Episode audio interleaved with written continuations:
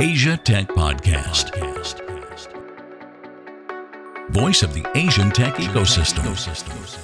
Digital Lives Asia, Graham Brown and Simon Kemp. Simon, welcome back to Asia. Thank you, sir. Just back this week. Is it at home in Singapore?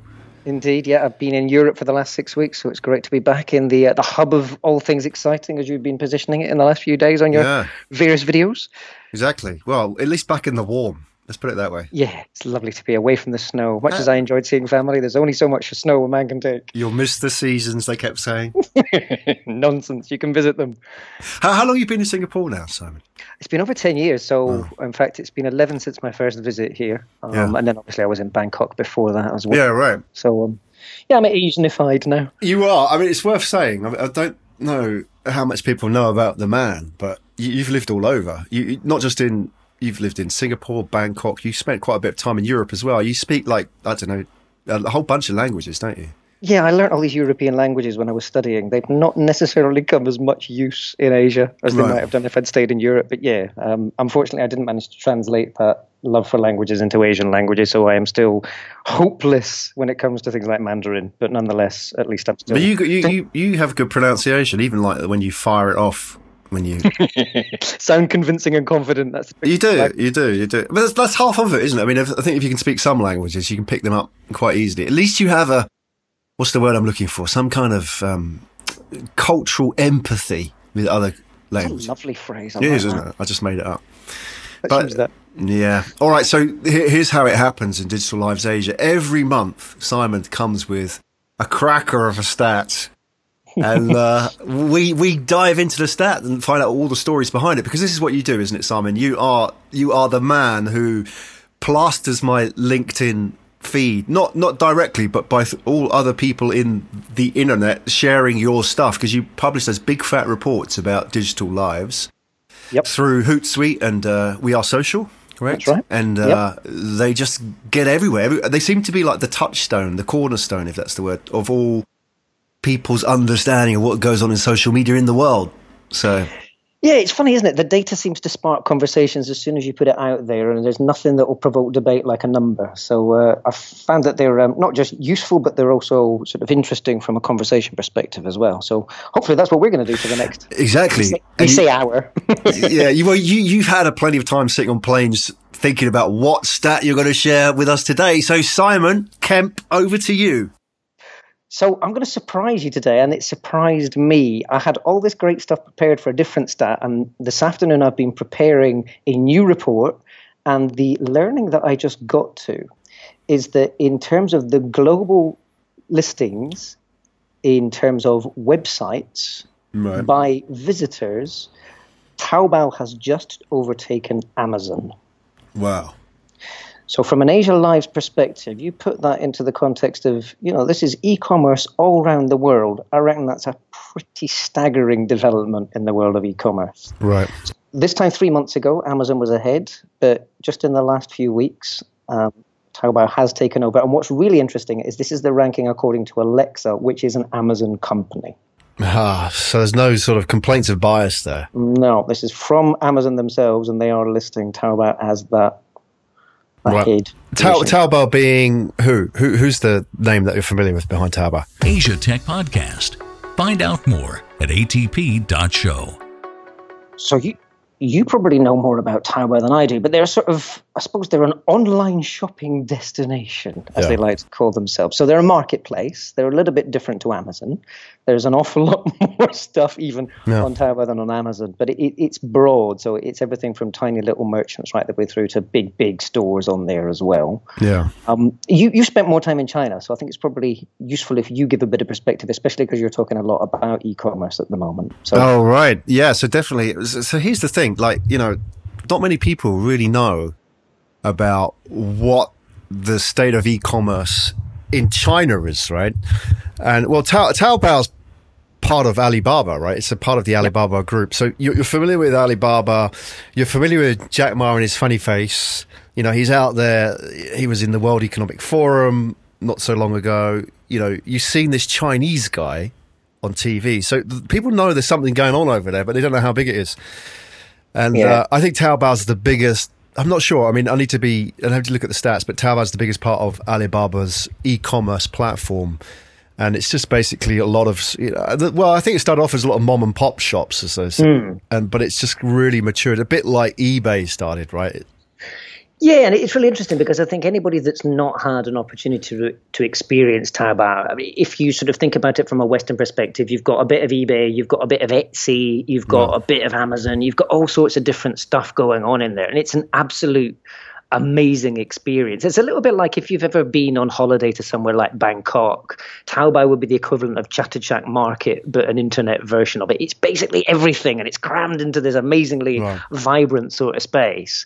So it's possibly, uh, this isn't meant anyway judgmentally, it's less polished than Amazon, but there's just so much there, and the experience is just, you know, you, you sort of feel like you found things when you go there, mm. as much as, you know, Amazon likes to show you things, I think, as much when I go to Taobao and its various different sort of portals, I kind of feel like I'm stumbling into things almost by accident, very much in that sort of market-like way. Mm. I think what's really interesting is, you know, something like e-commerce feels like it should be an incredibly international kind of offering, and yet you can see the, the cultures coming through in the way these things come to life. Mm-hmm.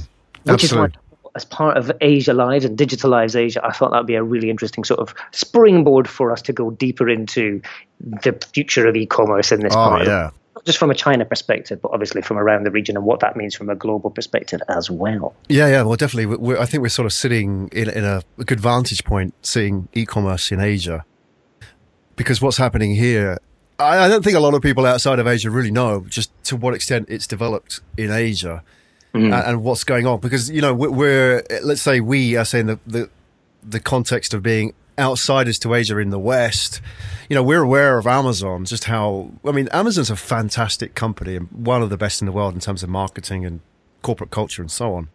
So we sort of see that as a, a role model, really. But, you know, in, in Asia, it's getting its ass kicked, really, isn't it? I mean, I know it's, it's launching in Singapore, isn't it? I mean, you, you've got Amazon Prime now. Yeah, so it launched a few months back. I um, believe that they've launched in Australia now as well, but it's very much focused on grocery deliveries at the moment in both wow. countries. So they've not gone whole hog like they would have done in countries like um, at the U S and the U K. It is big in Japan, which is quite interesting. Yep. Once again, Japan being that slightly sort of different to everywhere else in the world. Kind well, of. They still have Yahoo, right? So mm-hmm. there you go. But um, from what I understand, I think it's now their second or third biggest con- um, country for Amazon, Japan. Wow, so wow. it's even big. Yeah, so it's third after the U K. It's even bigger than Germany, which was previously the third. So massive in terms of um, revenue opportunities for them up in Japan. But for the rest of Asia, there doesn't seem to have been that phenomenal growth. And they've not actually got the same level of offerings across Amazon in the other countries as well. Right. Uh, so... I don't know how it was for you, Simon, but, you know, like when I moved to Japan, I was using Amazon because, I, you know, I was just ordering everything. I'm like one of these people that just, I can't be bothered to go to the shops. I'm just going to order it. And I'll order like three of these things, right? So, mm. you know, everything, every day, Amazon, Amazon, Amazon coming to the house. And then somehow, I don't know how it happened, but I discovered this thing called AliExpress. I, and I, where has this been all of my life, right? Mm. And then suddenly I was just ordering everything off AliExpress, and AliExpress being the, I think it, it's only international, isn't it? But it's basically tapping into Alibaba and that sort of Taobao network. But, you know, it's aimed at foreign buyers. You can order direct from China to Japan and pretty much most countries in the world. And, you know, the, the cost of postage is so cheap that it works out in many cases cheaper to buy and import something from China than it does from your local Amazon, right? Yeah, which is... That's one of the most interesting things about e-commerce at the moment, is that where you buy it from is very much determined, I think, a lot by the delivery aspect of it. Right. And it kind of feels like delivery is one of those industries that is totally ripe for some kind of massive disruption. Now, mm. I know there's an awful lot going on under the surface, and it, it's just that it's not as talked about as something like Uber or Airbnb, but it kind of feels like global delivery, global logistics, especially when it comes to delivery of e-commerce purchases, it feels like that is a massive, massive opportunity for exactly the reasons that we talked about previously. So, you know, you've got companies like Amazon that have set up in places like Singapore, but they've not quite cracked the whole full-on Amazon experience as you'd be used to it in the West yet. Yeah, yeah. I think it, it's that bit that I'm kind of looking at and wondering who it is that's going to crack it. Is it going to be one of the sort of, you know, is it U P S or FedEx that's going to come in and totally get their heads around how to make this a lot more economic so that I can start buying really relatively cheap items from anywhere in the world and get them delivered anywhere in the world where I mm. live? Or is it going to be somebody completely different that brings in some kind of really out-the-box way of thinking about logistics and cracks it from that perspective? So I kind of feel it's got to be an Asian thing. I don't know, yeah, maybe I'm just yeah. biased, but, you know, just listening to the things that you talk about on your various different podcasts as part of the, the A T P stuff, I kind of feel like the answer is going to come from here. Mm-hmm. Agreed. So, I'm going to ask you, have you seen anything on your travels? That- well, Simon, it's funny that you ask, because it, it's... well, a bit of a coincidence, and this is not set up, everybody, by the way. It's um, you know, I didn't even know what stat we were going to talk about today, so Simon surprises me. And um, yesterday I interviewed, it's not live yet, but I interviewed um, the M D of Lalamove, so Blake, right. Blake Larson. So Lalamove is uh, like the last mile logistics that you talked about. Mm-hmm. It's an Asian company f- founded in Hong Kong. It's in, I think, in China, it's called something like Huala or something, Move or something like that. I can't remember. Forgive me, I've got it wrong. But it's got a different name in China. Yeah. Um, it It's all over the region. It's about six or seven countries. But what it does is this. It basically, you know, it. so you've got, if you go to a place like Bangkok, you've got like three million motorbikes, right? And yeah. what it does is it, th- that's a sort of like, you know, it's an Airbnb problem where you've got a lot of um resources that are not getting used. You know, it's like with Airbnb, like people have spare rooms, right? That's where it all kind of started. And yeah. so the, the genesis started where Blake Larson went to a place like Bangkok doing his research and said, um you know, how, how much does it cost to deliver this package, right? And the, the driver said, let's just for argument's sake, forty bucks or something, right? He said, well, you know, how much would it cost to hire you for the day? And the driver said forty bucks. It was like the same. He said, okay, why is that? And it worked out that, well, the, because the driver doesn't know where the next package is coming from, yeah. he, he had to charge you for a day, right? Because, yeah. you know, that, that could be it for him. So what Lalamove does is it, it basically frees up all that, that inventory of all those, you know, the, the guys with the bikes and the guys with the trucks and the rickshaws, whoever's delivering anything anywhere. And, you know, connects them via an app and enables them to deliver these packages every, everywhere across the town, right? Yeah. And it's, you know, I think it's probably the second unicorn to come out of Hong Kong. I mean, it's like you said, it's an Asian solution for Asia. I think it's a phenomenal company and it's going places. Right, right now, it hasn't kind of got to the stage where, you know, it's like, you know, synced in with a, you know, an e-commerce platform like that, but it's working with people like IKEA and stuff like that. So I think that's what you need to look out for. I mean, if you want to see a, a solution for the last mile, I think it will come from there. It's really interesting that you mentioned them, because I was doing some research on currencies this morning. I need to do an international job. I was quoting in foreign currencies. And as part of the advertising on that currency site, I saw stuff from Lalamove, which is a really clever piece of positioning. If you think about it from an advertising perspective, if I'm checking currencies, there's a good chance I'm buying something from overseas. So congrats to their team. Oh, well, there you go. Retargeting. Absolutely. And the fact that you're talking about them and I saw them this morning, I know there's a name for that, which I can never remember, but all of a sudden you see something and then you see it everywhere. Yeah. So what's, what's, the, what's this report you're writing? This sounds interesting. Yeah. So the, the I do these, as hopefully regular listeners, we're only in our third episode, but regular listeners should know that I do the, the global digital report. So every quarter I do a quarterly update on that. So I'm doing the Q two update. Every January we publish the massive global annual report. So this is the first time I'm checking the numbers since then. Um, I think the other thing, you know, there's all sorts of really interesting things coming in. Normally the quarterly updates are just there to sort of help the conversation keep going. But actually this quarterly update has got lots of really interesting surprises in it from my perspective. So the fact that Facebook usage has grown everywhere in the world over mm. the last three months. I think a lot of people may be surprised by that, especially given, you know, there's, there's been a lot of scandal, unfortunately, mm. for the company over the last few weeks, and they're they're dealing with a lot of challenges. But from a user perspective, it doesn't seem that there has been any change negatively in terms of user usage. Wow. So I know, and it, it surprised me, right? So, no such thing as bad publicity. Well, it's interesting. I, I, I sort of speculate a little bit that some of it maybe people are going back in and checking that their, their security right, settings are up to date. But at the same time, people are right. still going in and they're looking at stuff. And what's really interesting is, you know, you've got the number of people using it. But the thing that I noticed as well, I, I sort of... as part of the same list of websites that we got that um, the Taobao discovery from. Right. It also tells me how much time people are spending on those individual sites. Now, admittedly, this is mainly driven from a web browser rather than from an app. But from what I can see, the amount of time that people are spending on Facebook has gone up as well, which is actually completely counter to recent trends. So it has been steadily falling over the last few quarters, mm. but it's bounced back up again now. Um, so, yeah, I think, you know, from that perspective, the idea that social media may have had a little bit of a dent in terms of people's fears. I think that they're separating out what the companies do with their data versus how those companies are collecting the data. Right. My suspicion is that people are not yet fully sort of um, knowledgeable about how the data gets collected. And I wonder whether that is going to be the next big sort of thing that we need to address as an industry, is making sure that the average person on the street understands a lot more about how internet data collection works. Mm-hmm. Because, you know, I mean, Facebook admittedly does have a huge amount of data, but it's not the only one. There's a yeah, huge yeah. number of other yeah. companies out there with vast.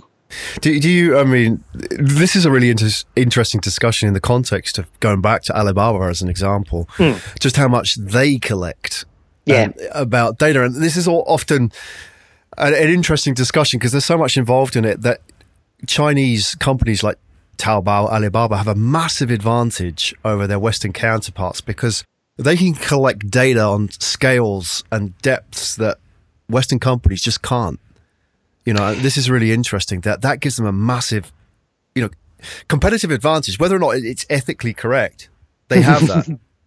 Yeah, but I think it's also, com- I don't know whether you've seen this in your conversations on the street. I'd be really interested to know whether you've got a different perspective on this versus what the data says. But from what I've seen, and you know, we're talking about large scale surveys here, Chinese people have a completely different perspective on privacy, especially right. online compared to, say, an American or especially a German.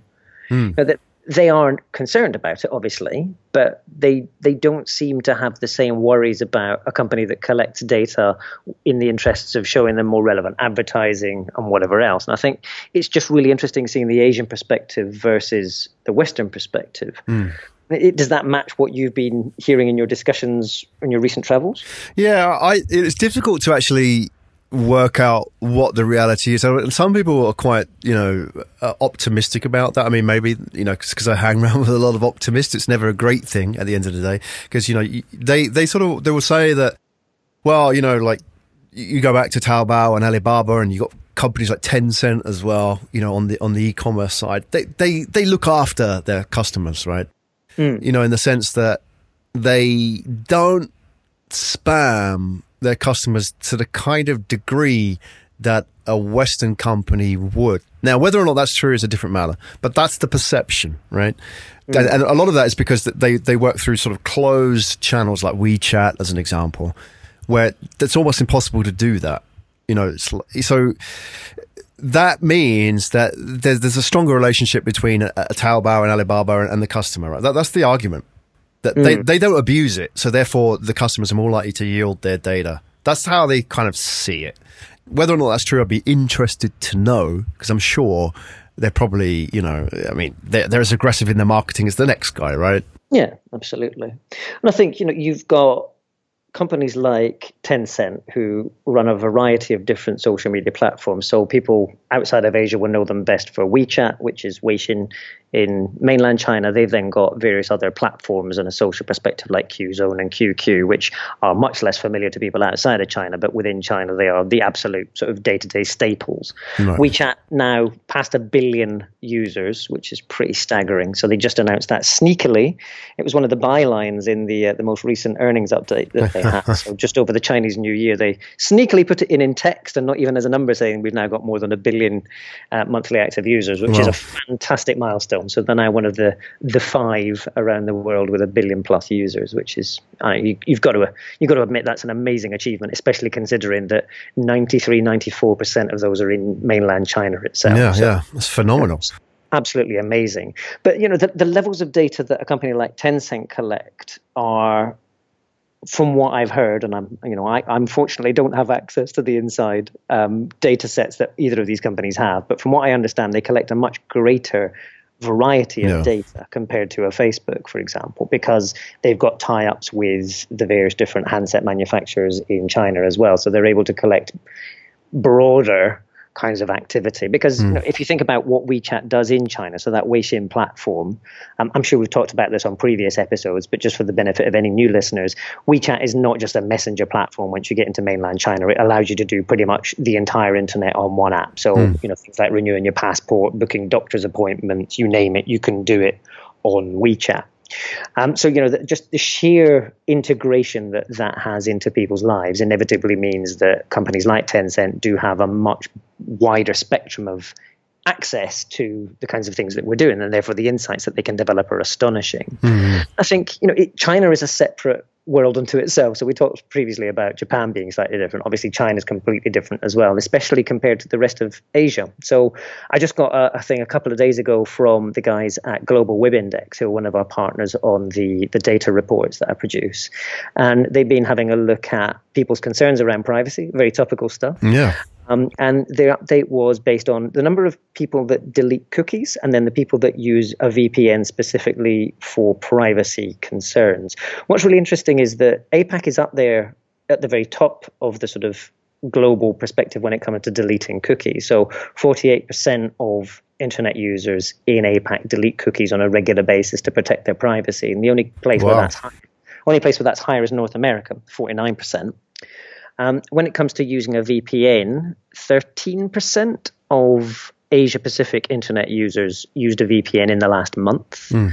Um, and that was second only to the Middle East. And I think it's quite wow. interesting. Yeah. I think a lot of the stuff in the Middle East, I would I would suggest maybe concerns about privacy from monitoring from governments yeah, as yeah, well. Yeah, but um, those, those V P Ns are a part of life, aren't they? If you go to China, I mean, that's the, the first time I went to China in recent years, and just rocked up with my phone, right, whack it on roaming, here we go. Oh no, I actually had a local SIM card, that would be fine, get that into the the phone. Can't access, G- access Gmail, can't yeah. access Google, can't access Google Maps.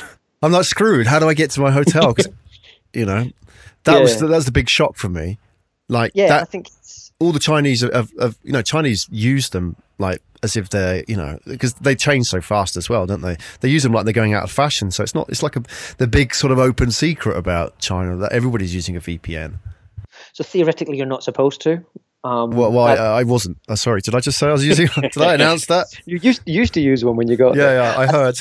I think they have parallel acceptability for people who don't have right. Mandarin as a first language. I right. think that's what's the really important bit about, again, that sort of internet experience in China. It's not that they don't have maps, and it's not that they don't have all those services you just talked about, but they are very, very Chinese for Chinese people. Yeah, and if yeah. you speak Mandarin and if you don't understand the cultural context, you're going to get lost immediately mm. in terms of what you download and how you find these things.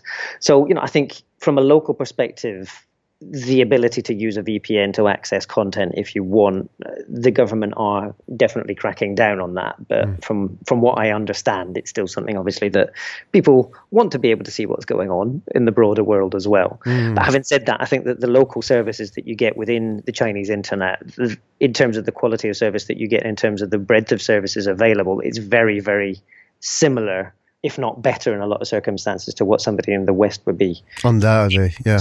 It's just that language barrier is the big challenge. And I think this is what's really interesting. And I think, I can't remember who said this, but it was one of the, the most interesting quotes um, of the nineteenth century, was what was the most important development of the century? And it was something around the fact that the U S decided to choose English as its first language right. instead of French, which apparently was an option at one point. Can you imagine? And German, just, I believe, as well, was an option. That's one of the options as well. I mean, yeah. Just think how different the world would be. Terrible. And to my, I, we get a lot of French speakers here on, on the Asia Tech podcast, and I, I love them all, but they, they know I'm joking. But, you know, I mean, it's terrible for us in the sense that we would have to learn French. Like, we, we get away with it, don't we? Like, yes.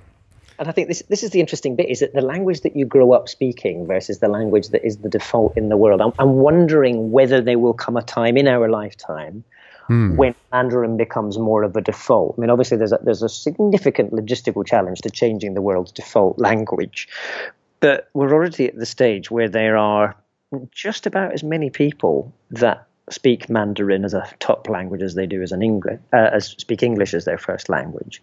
That is and interesting, you, yes. In fact, I think it's probably even more. So the number of people that speak it as a first or a second language, I think English is still the top. Mm-hmm. I, I, wanted, I wanted to ask you this because I, I saw a stat the other day, and I know it's sort of, this is your show and your stat, but because you're such a linguist, I wanted to, I wanted to get your opinion on this. I saw a stat mm. about that, and it was really fascinating, and I haven't been able to talk about it. So you've just given me a platform. I saw there's two stats that I saw, and I want I want to throw these at you because you you yeah. know you, you are well spoken on all different languages, an authority on, on linguistics worldwide. So here we go. The first one is is there's there's an estimated two hundred to three hundred million people in China learning English. Good right. God. I know. I mean, staggering. Yeah. I mean, you look at the growth in language schools there, and you have all those kind of like celebrity teachers, all that kind of nonsense going on. So that's one stat. And then there's this other stat from the U S, which is there are more students in America learning, and you're like this because this is your language, learning Italian than there are learning Mandarin. Isn't that surprising? It's fascinating, the choices that we make when we learn a language. So I think I'm gonna I'm gonna give this a little bit of a, a personal perspective Please. on languages. I want to. Um, so I think you know the, the fact that there are two to three hundred, let's call it a quarter of a billion, as a nice round middle of average in China. A quarter of a billion people learning English is probably the same number of people that speak English as their first language in the whole of the U S. There you go. Yeah. And that's learning it as a yeah. second language, because you know there's there's a significant population in the U S where Spanish is mm. the first language. Mm. But yeah, I think when when you get to the looking at the U S, I think there is a very dangerous perspective that if you speak English, the rest of the world will follow. Anybody that's ever tried to get to Japan without having a basic sort of phrase book with them will learn yeah. very quickly that, you know, much as they may understand what you're saying to them in English, they won't be able to respond back in English. And I think, you know, th- this is one of the most interesting things about learning a language, is being able to understand it versus being able to speak it, are two very different things. Mm-hmm. And when it, especially when it comes to something like the internet, being able to understand the written content that's on there, or even the spoken content, if you can make your way through that, then suddenly you have access to so much stuff. Mm.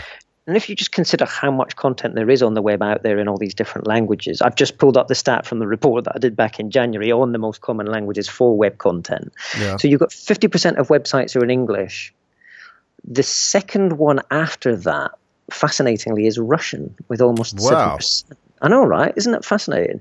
Chinese only comes in at ninth, and no. Chinese is, I'm assuming that means Mandarin and Cantonese and all the various different bits that fall within that. Only two percent of web content is in Chinese. Isn't that fascinating? Wow, that, that's amazing. I'm guessing that's going to change quite rapidly. Right. I think one of the, the big things is that because of that sort of tight ecosystem in yeah, China, yeah, yeah. almost everything goes onto the social web. We're talking about web domains here. I'm, I'm, we're not talking about it. We're talking right. about content. If you look at something yeah, like yeah. WeChat, just the sheer number of messages that get sent right. on WeChat every day, you know, inevitably web conversations and internet power conversations, the majority of that, I'm guessing, is going to be Chinese driven. So what you're saying, that there's a vast, you know, amount of content in Mandarin which isn't, it, it's not on a domain name. It's not a website. It's, right. it's in the shadow web, or whatever we're going to call it. It's in the, the shadow social world, isn't it? That it's just yeah.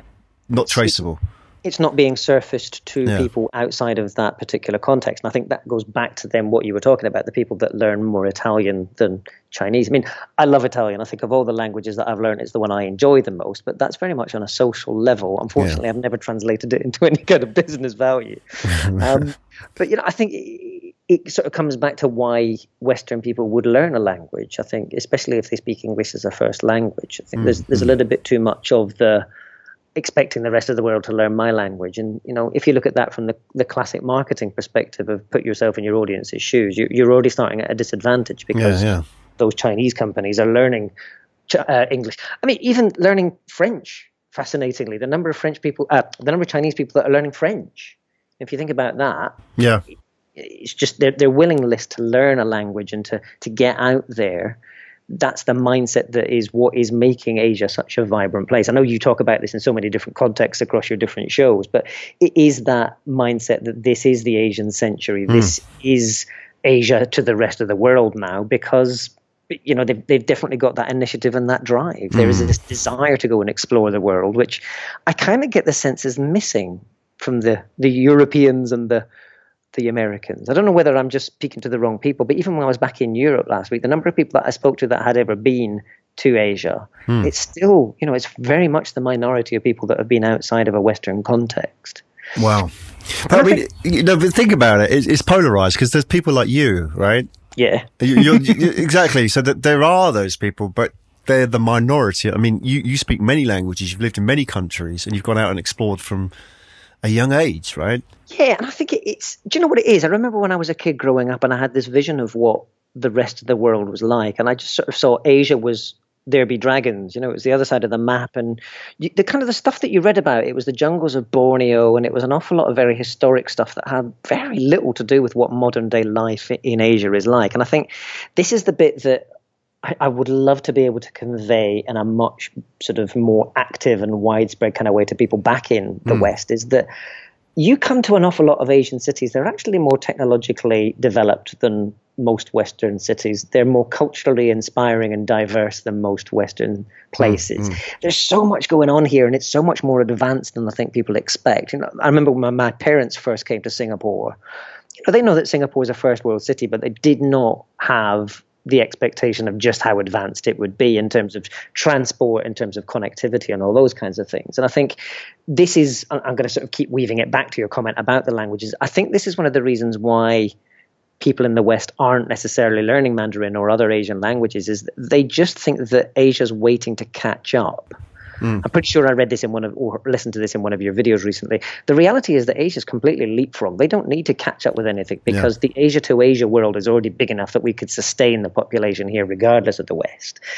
But yeah. there's so much more to it than that as well, right? I mean, you know, so going back to the original stat about Taobao, that just makes it very interesting, doesn't it? You've got that, you know, now what was once... Uh, you know, I mean, e- e-commerce was once about creating, you know, cheap garments for the West, wasn't it? That's yeah. what it was about. I mean, when when you thought of, you know, back, go back to the eighties. I know you weren't born in the eighties, Simon, because you're a young chap. But for people like me, you're slightly older. But, um, you know, it's like whenever you thought of places like Hong Kong, it's always like, oh, there's these factories that make cheap shoes and, like, you know, T-shirts yeah. and stuff like that. That's, that's kind of what we thought, wasn't it, of, the, of Asia? Yeah. But now you have, like, I mean, where companies like Alibaba are going to see this huge growth is suddenly you have hundreds of millions, if not billions, of middle-class customers all over Asia mm. who are just on their doorstep, right? And they have these delivery networks in place, and they, they kind of speak similar languages, if not the same languages in some cases, like Singapore as an example, right? So it, it's there. I mean, this is fascinating. And that, you know, there is that prospect, isn't it, that this could be something that the West missed out on. And, you know, I think that's fascinating because, you know, if you were a young guy graduating now, you know, what would you do? Because, like, you're a linguist, you went and traveled. Did you go to Italy first? I can't remember what the story was, but, you know, would you go to China now if you were like eighteen, nineteen, twenty? What would you I do? Don't know. So, it, yeah, I think knowing what I know now, I would definitely add something into that list. I don't think I would have stopped doing what I did. I might substitute French. Sorry, French listeners. Um, I might substitute French for an Asian language, but ideally I would add to that list rather than swapping it. But I think, you know, what, what sort of fascinates me is that when, when you said missing out, I think an awful lot of this, if, you know, if you think about this in the business context of something like first mover advantage, mm. I think an awful, I still speak to a lot of companies around the world that are looking to crack Asia, and they're sort of, they're very much dipping, not even a toe, they're dipping half a toenail if they're lucky when they're thinking about Asia, because, you know, obviously it's massive. If you think about Asia, we've got what, four and a, four point two billion people living yeah. across the region. one point three or one point four billion of them are in China alone. It's just so daunting from a language, from a culture, from a distance, from a you name it perspective. And yet the opportunity that's there is so massive. I mean, you were talking about the sort of the different, whether it's middle class or whatever else. But if you take the top twenty-five percent of Asia, that's more than a billion people. Yeah. You know, that that adds up to a, um, a whole of Europe plus the U S yeah. at all levels combined, right? And that's the top twenty-five percent. And, you know, I think a lot of people would be surprised. There is unfortunately still a huge amount of poverty here, but there's an incredible amount of disposable wealth that goes with that when you look at things like cost of living and stuff as well. So mm. it's it's not just, you know, let, let's see if we can get one percent of our revenues from Asia this year. Inevitably, that's a good thing. You know, I encourage everybody to think about that. But mm. if you're not making fifty percent of your revenues from Asia in the longer term, then there's a bit, there's something going wrong there mm-hmm. because Asia's more than fifty percent of the world's population. So yeah, I think, you know, if, if we do have the, the benefit of any young listeners that are thinking about the rest of their career, I'd be quite surprised if we managed that. That'd be quite right. good, Greg. No, they do. They do listen. I have to tell, I've met them.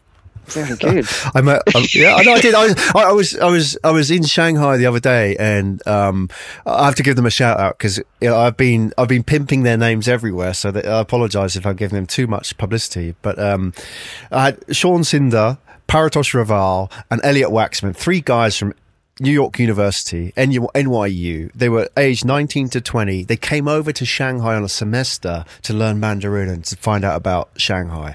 And there they were sitting in a bar. And and by the way, no disrespect, disrespect, disrespect to students, but I was a student once and they were sitting there drinking water in a bar waiting for me. It's, it's like, okay, all right, these guys are pretty like serious, right? I mean, good for them. You know, they, they've gone out there and done that. So yeah, that, you know, to your point about young listeners, they're there and they're out there doing this stuff and they're in Asia and some of them are doing it. So, you know, maybe not, you know, maybe it's not the default thing to do, right? You know, like when we graduated, it was going to the gap year type thing, right? But it's like, there are people out there who get it, you know, that is, that's exciting. Your, your reference there to doing a semester, I could not encourage that enough. So I managed to do two years, so four semesters abroad as part of my degree. Right. I extended my, extended my degree by a year to be able to do that, um, much to my parents' frustration financially. Um, was, was that but, when you were in Italy or France when you were doing that? So yeah, I did I did a year in both France and oh. Italy, separate. Yeah. So You know, um, I think I did I did Italy first, which was an official part of my degree, and then I went to write my dissertation in France.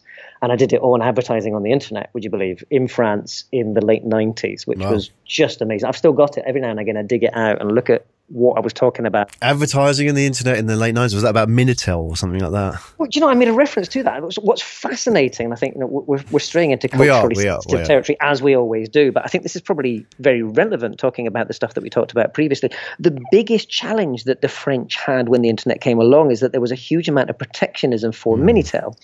So for reference for anybody that was born after the nineteen eighties, which I'm guessing is probably most of the people listening. So the French were actually pioneers in um, connected content. So they had this thing from the very early eighties, I believe, called Minitel, which was a dial-up terminal that you put in your home and you leased it from France Telecom. And you had... They were they were phone numbers, but they worked very similar to U R Ls on a website. So you dialed in this number and you got access to mainly text-based content. There were some very basic visuals that were usually sort of created out of ASCII characters. um, but I think what was really interesting is that it was run by France Telecom. And when the internet came along, they sort of made it prohibitively difficult for people to access the internet because they made such a huge amount of money out of the wow, services. Yeah, there you go. Minitel. But, you know, you on, on the wrappers of, um, you know, like packaging for Coke and candy bars and whatever else, you would have the telephone number that was the equivalent of a website. And this is wow. even when I went in the... In the eighties? In the eighties, they had these things, yeah. So wow, you know, the French were pioneers in yeah. that whole thing, but then they sort of got very stuck from that yeah. protectionism. Uh, any American listeners, I'm, I am deliberately using the word protectionism with great vehemence because yeah. I think you know, they're, they're in real danger of suffering yeah, from that. Absolutely. They've got these trade tariffs coming in and whatever else. There is a real danger that America suddenly falls behind dramatically if we do go down this protectionist route. Yeah. Now, I'm not getting into politics. This is not necessarily a Trump versus Hillary and whatever else conversation. This is purely a, from the outside in looking at America, I worry because I yeah. think it's a real concern. Whereas you look at the opposite in Asia, we're sort of knocking these barriers down and desperately trying to can make it easier for people to trade across borders. Mm-hmm. Well, I, I went think, off on a bit of a rant there, didn't I? No, I think you're absolutely, absolutely determined to get the point out, which was had to be said, and that was good for you. And that is, you know, like, I think ultimately Ultimately, what it comes down to, what you know, why Asia matters in many senses, that the it, it's not about ideas as much as it's about execution. Because look at Minitel yeah. as an example, right? You know, I think this whole idea of protectionism is like protecting ideas, isn't it? But we live in a world where ideas are increasingly, you know, throw away in a sense. Like, yeah, you know, people say, oh, you know, China's copycatted this and it's copycatted that. Well, that's been history for the last yeah. two hundred, three hundred years, and. You know, I went into, uh, I did an interview with uh, Horace Dedju, the, the the Apple analyst from Asimco, and he was talking about the, you know, how the automotive industry has really just been one one country just copying the next one. You know, it started yeah. in Germany, then it went to France, then it went to America, then it went to Japan. That's how it's been, and that's how yeah. it's going to be. And now Asia's just doing the same. Like China's stealing the technology for the Shinkansen bullet train and making it better, which the technology originally, you'll be pleased to know, came from Derbyshire in Great Britain, so they say, right? Is that right? Yeah, but you can imagine, like, Derbyshire, it's like the home of, you know, ultra-fast train travel, but it isn't, is it? So, but, you know, that whole sort of attitude is like, we had the idea, therefore we got to protect it. It's like, stop them stealing our ideas. Yeah, and I think there's, there's something very peculiar about that as well. If you think about every child in the world, we learn by imitation. You know, this is this is the human way. It cuts out so much of the need to learn everything from scratch each time. But everybody that succeeds hasn't simply copied what happened before, because if they did, then they would have exactly the same results. So they've done something different. Either they've done it better, they've done it cheaper, you name it. And I think this is the interesting bit, is that it's very easy to scorn the copycats, but if they are able to deliver something of indiscernible difference in quality for a significant difference in price, you've got to sort of look at that and wonder. Now, you've you've got the impact of brand versus the actual tangible product itself, especially when you come to tech. So something like Apple, mm. Apple themselves are very honest. You're paying for the brand here, not for the components that go inside it. The markup that they put simply because it's an Apple product is insane. I buy Apple products and I fall for the same thing, even though I'm a marketing person. So, you know, I'm, I'm not in any way disrespecting that. I am a marketing person, therefore I love the concept that you can do this. But I think it's you've you've got the technical abilities in an awful lot of Asian countries, and I think the only thing that's missing at the moment before they get to the stage of suddenly becoming a league of their own is the ability to tie that together with the ability to create a brand story around those products mm, and mm. services that is internationally tangible. And I think, you know, if you look at a company like Gojek in Indonesia, for example, it's very specific to the cultural context there. Yeah. So Gojek, um, you, sort of, you mentioned earlier about all these bikes that are around Asian cities, motorbikes. So Gojek is Uber, but on motorbikes. That was its core. It's now loads of other stuff as well. If you've not checked out Gojek as a unicorn to be watched, then by all means put that at the top of your list, because Gojek is astounding in terms of its innovation across things like mobile payments and all sorts of other stuff. But, you know, if you look at that kind of company and you think, how are they going to go from being a massive success locally in Indonesia to, let's suppose we look at them from an African context, how do they then translate that mm. through? And then how does it crack Europe?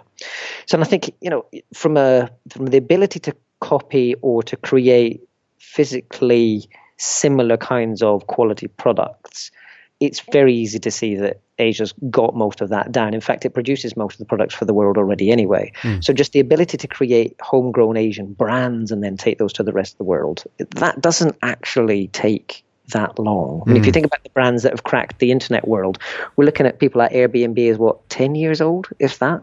So all wow. it needs is for an Asian brand to crack that branding bit, and mm. then all of a sudden the tables have completely turned. Who's closest? Who do we know? Who, who would you say Asian brands? I mean, obviously, Alibaba would be mentioned at the beginning. I think they're probably one of the, the strongest just because Jack Ma's out there. But are there really other Asian brands outside of automotive and Japanese brands, for example? Yes, I think we'll, we'd, we'd need to leave Japan aside. And I think they're a useful reference, though. So if you mm. look at the way Japan succeeded in sort of the the second half of the twentieth century, the reason that they cracked it is they went from producing great quality, low-cost products to then adding yeah. brand on top of that around the eighties. And then suddenly, once they got brand, then, you know, you look at it now and they are still very much admired around the world. They may have sort of slipped a little bit in terms of their ability a little, to grow yeah.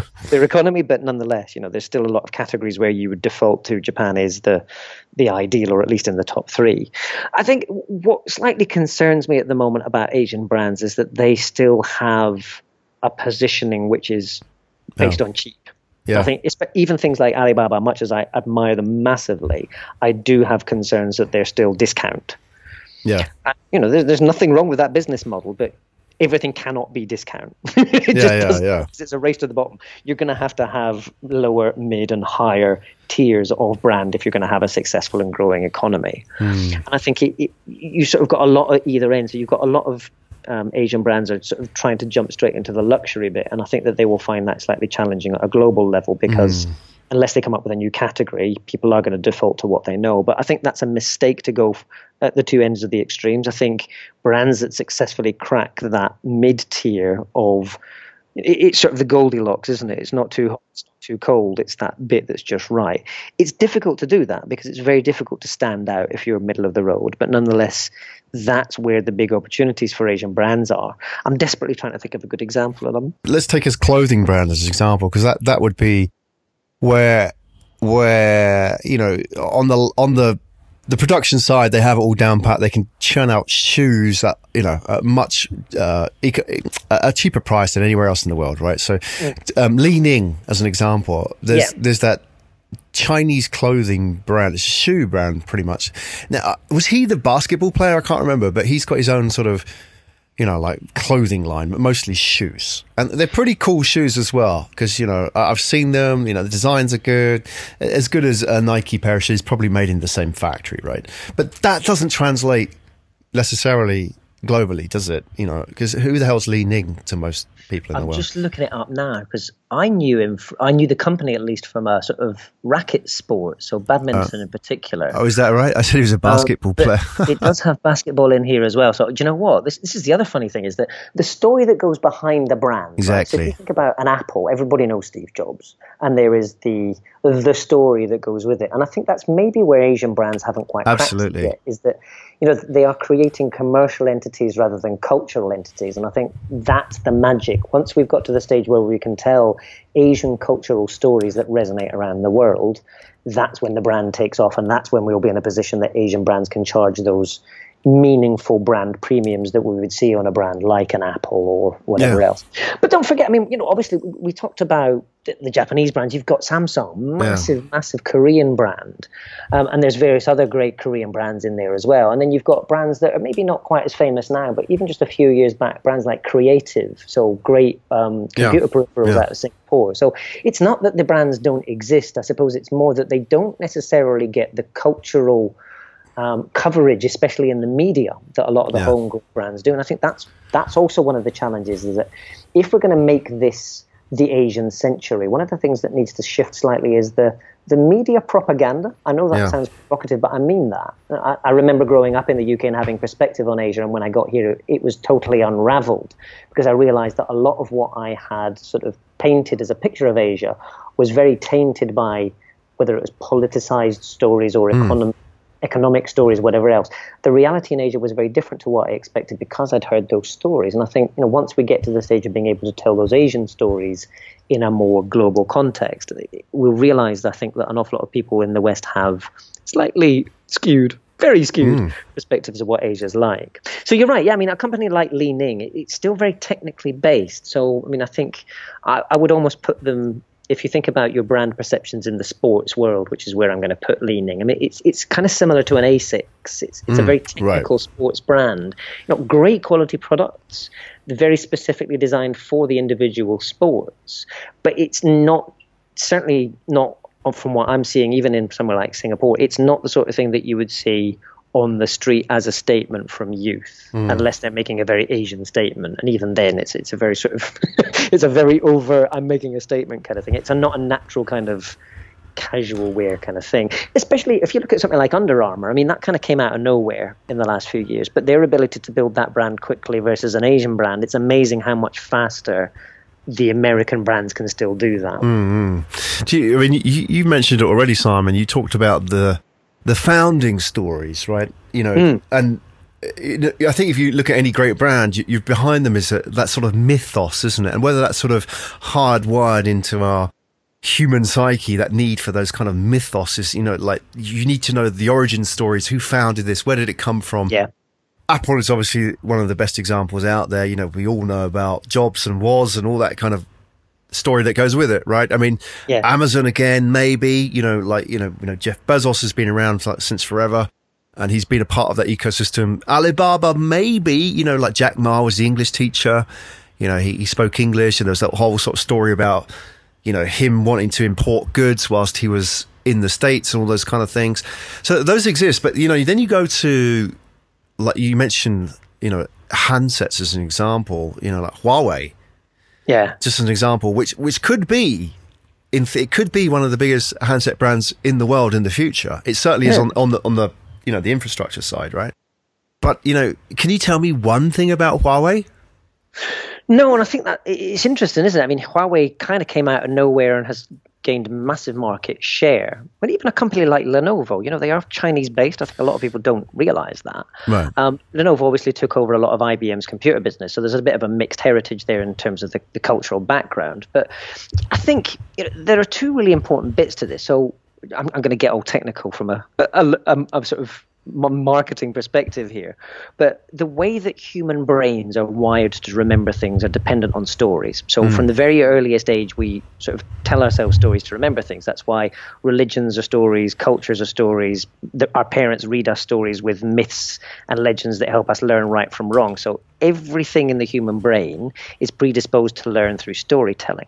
And I think that sort of leads us to one of those great little aphorisms that I love to use when I'm doing work with clients. It's not what people buy that matters, it's what they buy into that mm. matters. And I think that's that's where I think a lot of Asian brands are struggling, is that they've gone out with the the physical, tangible product quality story mm. and not so much of that, here's a story that you will remember that makes us different to other similarly priced or similar quality products. Mm. You know, luxury is all about story. Most foods even are about story. So I think that's that's the bit. That's where we're going to get the magic. So for any Asian brands out there, I think we've we've got to the stage as a region now where we've cracked an awful lot of this great technical skills. Let's start building those softer skills in terms of telling stories to a global stage as well. And a lot of that is coming down to a cultural understanding, mm. which brings us neatly back to that thing you were saying about spending a semester abroad. That isn't just for Asians. That's everybody everywhere in the world. If you want to succeed in this connected sort of economy that we've got, where everywhere in the world is a connected thing now, you're going to need to get off your arse and go out and see stuff. Oh, you can right. see stuff from the comfort of your armchair. Obviously, the internet's great for that, but that nothing, as you regularly demonstrate in your amazing sort of touring videos, nothing beats being on the ground and experiencing. Absolutely. Yeah, yeah. So, we live in an offline world. Yeah. Exactly. Well, connect. Well, yeah, yeah, offline, online. You know, I mean, Alibaba, I mean, I keep bringing him up, Jack Ma as mm. an example. You know, the story with him coming up with the name for Alibaba yeah. was apparently, I don't know how, but it doesn't matter whether or not apparently it's true or not, but it, the fact that story stuck, isn't it? It's like, you know, he was apparently sitting in, um, could have been in Seattle, or there could have been a version of him sitting in San Francisco. He's sitting in a Starbucks. And this was like in the nineties, I guess. And he he was just sitting there thinking about what his business was going to be. And the the barista walked up to the table, or the waitress, or whatever it was. And he, he just sort of pulled them aside and he goes, "Ah, oh, do you know Alibaba?" This is his way of saying it. And the, the, the waitress, whoever it was, turned around and goes, "Yes, open sesame." And he, went, it, and he says, "Yes, that's that's the name of my company." It's just a bit bizarre, the, the founding story, but. Uh, the point is, is that, you know, he discovered that going abroad, right? And he, I guess what he was trying to do was he was trying to find a name which people, un, uh, which in itself was a story. Everybody knew the story of Alibaba, right? Like you said, we remember yeah. through a story. So everybody in the world knew Alibaba, right? And they they knew something. It meant something, you know. Yeah. Open sesame. They kind of knew that. So, you know, in, in a way, there's like a double side to that. The first is that you got to get off your ass and go somewhere to really find out and discover and test ideas, and outside of your region as well. Yeah. And the second point, how powerful stories really are. I mean, you, you've already, you know, we talked about Alibaba, but we, you know, you've already mentioned Goldilocks today.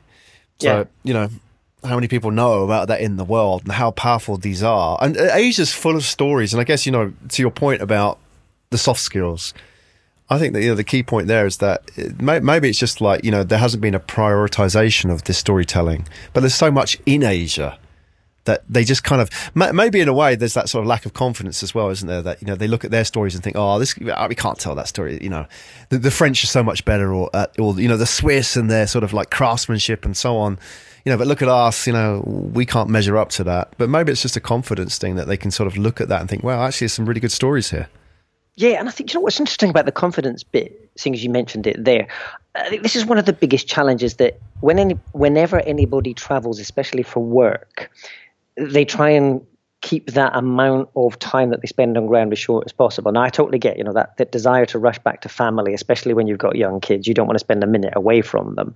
But just arriving maybe the night before a big meeting, and instead of sitting in your hotel room and getting room service, go out onto the street, go to a nearby yes. bar. It's it's difficult. I get it. You know, I, I turn up in a new city and I'm always like, oh, I just want to be lazy and sit here. But the number of amazing serendipitous things that have happened to me sitting in a bar somewhere in a, a corner of some nondescript street in Asia, the things that you realize about people just by watching them, especially when you don't speak the language. You know, when you're an outsider, it's so much easier to learn quickly mm. because you don't default to your own sort of stereotypes. So, you know, whether it's, even if you insist on your hosts taking you out for a local meal instead of international food, for lunch when you're there, whatever it may be, going out and witnessing people gives you stories that you remember yourself. So watching people, you know, that great lunch that we had, that drink that I had with the local guy, mm. even, you know, just got talking to the stall owner at a hawker center in Singapore. You know, th- these are all things. Whenever you travel around the world and you say, oh, I went to this place, and then you tell a story about it, you tend not to go to, I went to Singapore, it's a country of five point five million people. Right, right. You know, you're looking for the human stories. And that's what's going to that's what's going to get you into feeling like you're on a journey and you're not just there to execute some kind of transaction. And, you know, you can do transactions and be very successful, but it doesn't enrich your life, does it? Mm, yeah, no, that's great advice, isn't it? Get, get out the hotel room. Totally. You know, get out and don't eat at the hotel. I think it's probably the best advice for anybody who wants to kind of learn a bit about where they are. Don't eat at the hotel. No, no disrespect to hotel food, but no, absolutely. Get out there in the you know the, the street stall, the mama serving up local food at two bucks a shot, right? I think we should make this part of the A T P thing. I think we should do an A T P tour of local food joints. I'm up for it. We should have a directory, maybe. How about that? Let's uh, get a list together of great places to go visit, and then you just get all these random, random, that's random serendip- tech people, serendipitous moments, right? But that's a good thing, right? So I, I'll send you my my tips for various different places to eat around Asia that I've seen, and then hopefully we can start to put together a long list of that. It'll turn into a website, won't it? Be Craigslist. There you go. It started with the conversation. It's like Uber, isn't it? Well, why can't we do this? Okay. There you go. It totally. Happens. I think, you know what, that that as absolutely is, is the the right way to go. And I think if you if you go back to it, like the most successful brands out there, whether you know it's Alibaba or whether it's it's the Western brands, is that the people who run these, you know, these brands have that ability. That I suppose what it comes down to is empathy, isn't it? It's like they can, mm. they can understand what people want, and they get that from sitting in those positions, like whether it be at like a street side cafe or.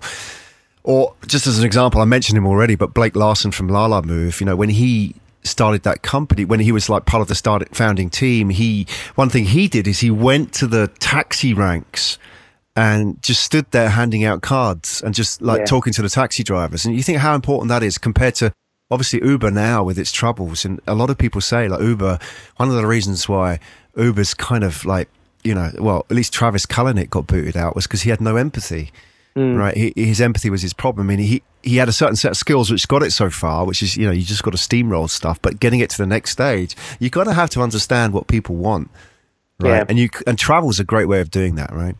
Definitely, and I think now, as you may know from our conversations, I like a bit of data. I'm a big fan of research, mm. but I, if I had to make a choice, I would say that the most valuable things I've learned, whether it's in life or as a career, whatever else, it's always things like people watching. Hmm. That's where you get the magic. You know, back it up by data later, but unless you're looking at the people and understanding their lives from a human perspective, no numbers in the world are going to tell you that story. So, you know, you, you need to go out and look at this, whether it's you taking your brand to Asia and telling a culturally relevant story in a local market, or if it's an Asian brand going out to the West and telling a story that's going to resonate on a global level, you, you're going to need to go and spend some time there. And look, I mean, it, it sounds challenging, but once you're there, nine times out of ten, it's amazing. Mm. Another half time out of ten, it's just a bit mundane. It's very rare that you get nasty surprises. No, Touch no. It. Well, they, they, they make good stories at the end of the day. So, yeah. Simon, did this latest report, this update, is that available now? Uh, it's not even been finished yet. Right. So it will hopefully be available by the time the podcast gets aired. So I'm hoping to publish around about the middle of April. Right. So sixteenth, seventeenth. So okay. It should be up and around by the time you... It will be. It will be. Yeah. So, um, is it, well, okay, we put all the details in the show notes so people can go and grab a copy. That'll be your latest update to the Digital Lives report, right? Well, correct. So did, the Global Di- Digital Report. Sorry, um, the Global Digital in two thousand eighteen, wasn't it? What was it called? Well, yeah, that's yeah. the most recent one. So this yeah. is going to be the Q one twenty eighteen Digital Stat Sheet, right. Very and, imaginatively titled. And how many slides in the, the update? Oh, this will be a relatively short one. So it will be under fifty slides. Fortunately. Right. We're not, we're not going to do the five thousand on this one. When you said relatively short, I thought, well, we can only measure it in the hundreds, right?